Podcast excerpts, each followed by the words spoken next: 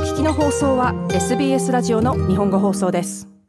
死の組と言われたグループ E で堂々の1位通過をした日本代表サムライブルーはオーストラリア時間の6日火曜日ベスト8を目指し前回準優勝者のクロアチアと対戦します。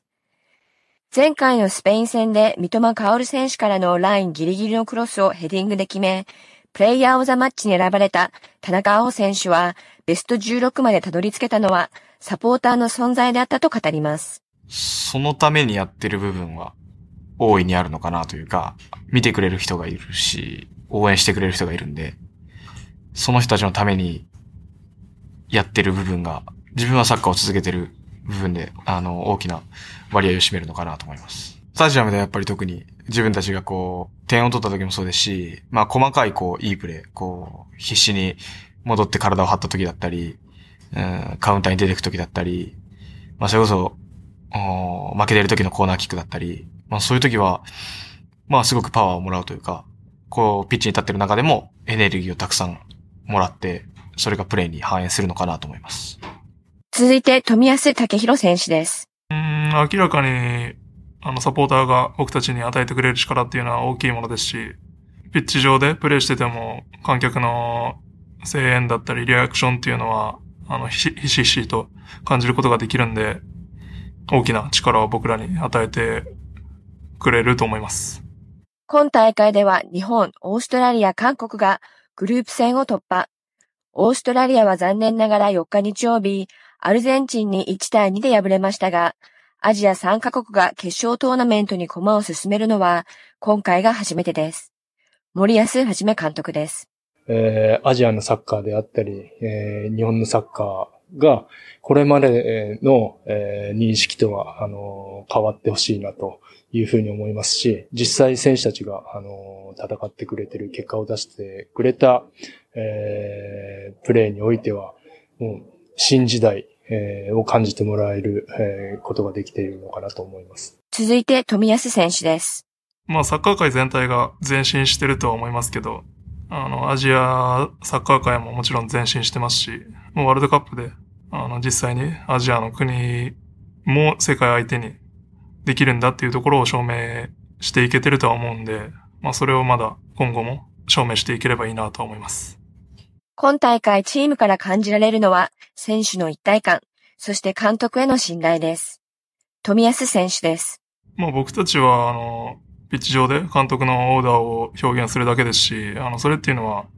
ポジションがどこであれ変わらないことなんで、全員があの勝ちを目指して、ピッチ上で全力を尽くすっていうところは変わらないんで、そうですね、僕たちは監督のどんなオーダーにも対応できる能力を持ってますし、それをピッチ上で、あの、表現して勝ちにつなげることができればいいなと思います。また選手の関係性といえば、幼馴染としてサッカー人生を三笘選手と共に歩んできた田中選手は次のように語ります。まあ意外と軽視されがちですけど、その関係性ってのはすごくサッカーにおいてピッチ上ではすごく重要なのかなと思いますし、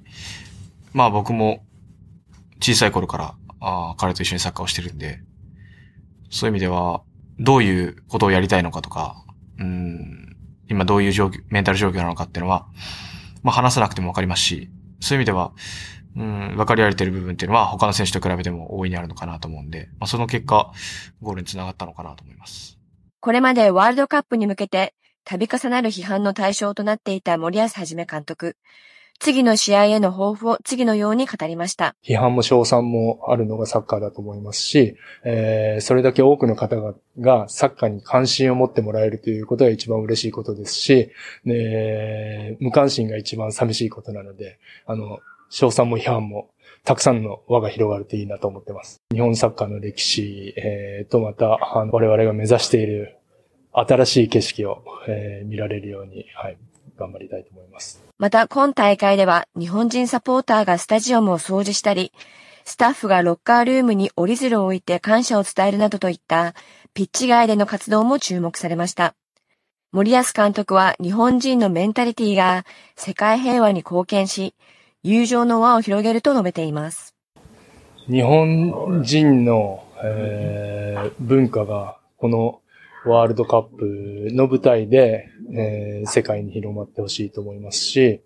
で、日本人の相手をリスペクトする気持ち、思いやる気持ちは、世界平和にもつながると思いますので、えー日本人のあのメンタリティが、えー全世界に、えー広がってくれて、えー輪が、